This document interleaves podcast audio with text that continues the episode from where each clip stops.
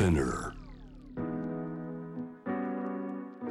フローバーがお送りしております。J-Wave シェムダープラネット今日お迎えしているのは初登場です。日本のニュースを英語で海外に伝えると同時に Women in Journalism Japan、えー、女性記者の活躍をサポートしております。吉田真由さん。テーブルトークのテーマは日本における女性記者のことというテーマでお話を伺うんですが Women in Journalism Japan これどういったものか教えてください。はい、えっと、私たち WJJ というふうに呼んでいるんですけども2021年に立ち上げをしまして、はい、あのその団体ネットワーク要は横の日本の報道現場に女性を増やして報道の視点の多様化を目指そうという記者あとはメディア関係者のグループになります。何かきっかけあったんですか？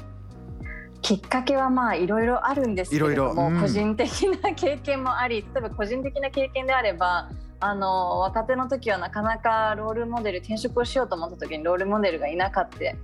であったり育児と報道を両立しているロールモデルが近くにいなかったことであったりあとはまあ経験を積めばあの結構若手の記者あと同世代の記者がどういうふうに両立をすればいいのかっていうふうに聞かれるっていう個人的な経験はもちろんなんですけれども実際、うん、あのメディアっていうのはまあ社会を映す鏡でです。ただ一方でその日本のメディアにおける女性記者っていうのは2割程度でそのニュースを決める編集のトップにいる女性っていうのはほぼゼロなんですね。なのでそういったところに問題意識を感じてあの立ち上げました。メディア全体がこうニュースをどう切り取るのかとか、ね、フェイクニュースとか変更報道とかメディアをこうクエスチョンマークで見る、えー、向きもととっても増えてきたここ1年2年3年4年5年こういった中でこの動きというのは吉田さん内側で何か変えていきたいっていうのはあるんですか？そうですね。あのまたいあの海外を見てみるとですね例えばロイターとかワシントン・ポストとか AP 通信とか欧米メディアを中心にあの女性を編集主観に置いたメディアっていうのは増えてきていてであの多様な人材を確保するっていうのはあの正確でフェアな報道につながってそれがメディアにとってもプラスだと思うんです。例えばあの視聴率とか収益性にもつながるというふうに考えているのであのそういうふうな思いであの内側から変えていきたいなというふうに思っています。今ご自身これだけ発信してお仕事もしながら2児の子育てして今お腹には第3子もいらっしゃると。いうことですから。こういうやり方があるんだっていうのはじゃあ日本じゃなくて海外いろんなキャリアの中でどこかで見た姿だったんですか？そうですね。あの実際転職してロイターに転職した時にあの女性だから母親だからという理由でできなかった仕事がなくて結構そのママだけど戦地記者だったりママで戦地カメラマンあとデスクも何人もいたのであの両立していくしている女性記者女性ジャーナリストっていうのは本当に身近にいっぱいいましたね。うん。どうしてそういうことができるそして昼、まあ、帰ってきて日本だとどうしてこういうことができてこなかったのか。何かこう差違い？感じることってどういうことですか、うんそうですね。あの、まあ、一番の差っていうと、まあ、数が違うっていうのはあの挙げられると思います。あのロイター研究所が去年世界中の200のメディアの統計を取ったんですけれども、まあ、テレビ新聞ラジオネットメディアあのいろんな200のメディアの統計を取ったんですけれども、まあ、4割が女性で編集のトップも2割を超えているんですよね。でまあ海外メディアでももちろんダイバーシティっていうのは常に課題ではあるけれども、あのまあ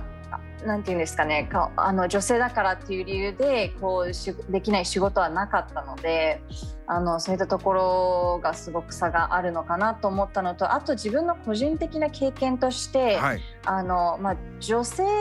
とか母親とか関係なく、まあ、全員が働きやすい環境づくりっていうのもすごく大切なのかな。それが最終的に、まあ、女性活躍女性記者を増やしていくっていうふうなことにつながるんじゃないかなっていうのはすごく思いました。全員っていうと例えば具体的に女性だけじゃなく、こういうところへの目配りもこれは効いてくるんだなって感じたことどんなことありました？えっとですね例えばあの、まあ、私があの転職して一番最初に驚いたのはあの、まあ勤務時間の短さっていうのがあるんですね。日本のメディアだと、一番いいじゃないですか。そうなんですよ。あのまあ金曜日とか特に6時になるとオフィスに誰もいないんです。で、まあだからといってニュースウォッチを怠ってるのではなくて夜間のシフトとかあと家からあのメディアオンラインのあの IT とかを駆使してあのニュースウォッチをしていたりということで、その例えばその住み分けがすごくきっちりしていて休みもすごく取りやすかったんですね。例えば香港にいる男性のキャスターが体調不良であの早退した時に私が東京からピンチヒッターとしてあの中継を担当してただ一方で私があの子供の発熱であの急に早退しなきゃいけなかった時はその彼にピンチヒッターをお願いしてっていうようなことがあってその、まあ、女性母親だけではなくて、まあ、男性、子供がいない方も全員がこう働きやすいっていうのがあの最終的にあの女性の活躍を進めていくんじゃないかなっていうふうに思ってます。ます。これ一つ、まあ、ロイターという職場での経験でお話いただいてますけれどもそういう、えーまあ、うまくシステムの中であの、まあ、女性に限らずということでしたけれどもいろんなライフスタイル持ってる人、えー、いろんな人が無理なく自分の力を発揮できるようになることはご自身のいらっしゃるジャーナリズムの世界。ではこういうやっぱりメリットがあるなまあ、ご自身はね女性で子育てしながらという視点をやっぱり自分が持ち込めることでこういうことがメリットご自身で感じてることどんなことありますか？やっぱりこう多様な視点が入ることで正確でフェアな報道につながるっていうのはあの確実にあると思います。あのやっぱり、まあ、デメリットを逆に話すとですね、まあ、男性だけだとあの大切なニュースを見落とすかもしれないんですね。例例を挙げると、うん、あの例えばあの東京オリンピックの組織委員会の森本会長のあの女性の多い会議は時間が長いっていうあの発言があったと思うんですけれども。はいあれ最初はすごく短い日本語の記事が出ていてで私も直感的にもうこれすごくニュースだと思って、うん、もう英訳して SNS に投稿したらあの世界中の記者がリツイートしてそれを最終的にうちのあの報道あのスポーツの記者もすぐに記事化をしたんですね。うん、でそれっていうのはやっぱりまあジェンダーっていう観点もそうですしオリンピック憲章っていうところに反してるっていうところの見方もそうですけれどもやっぱりちょっとこうキャッチするものが足りなくなってしまうっていうのはあると思います。あのー、その場に流れたその発言森さんが発言した時の空気っていうのはまあはっはっはと笑って、えー、軽く流れていったようなことだったんだけど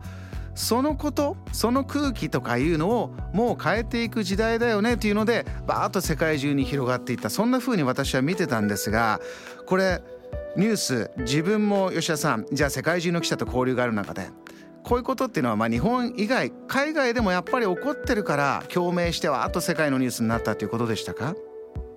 そうですね。あとはあの、まあ、日本のジェンダーギャップっていうのは遅れているっていうのもあの有名な話なのでそういった点でもすごくニュース性は高かったと思います。あの日本の中で感じるやっぱりこういうとこ改善必要だよね。あの番組冒頭でやっぱり受験シーズンなんで3年前のそういう医学部でね、うん、点数が、えー、高いのに女性の方が落とされる。これは大きな、まあ、分かりやすい例だったんですが他にも感じてることってありますか？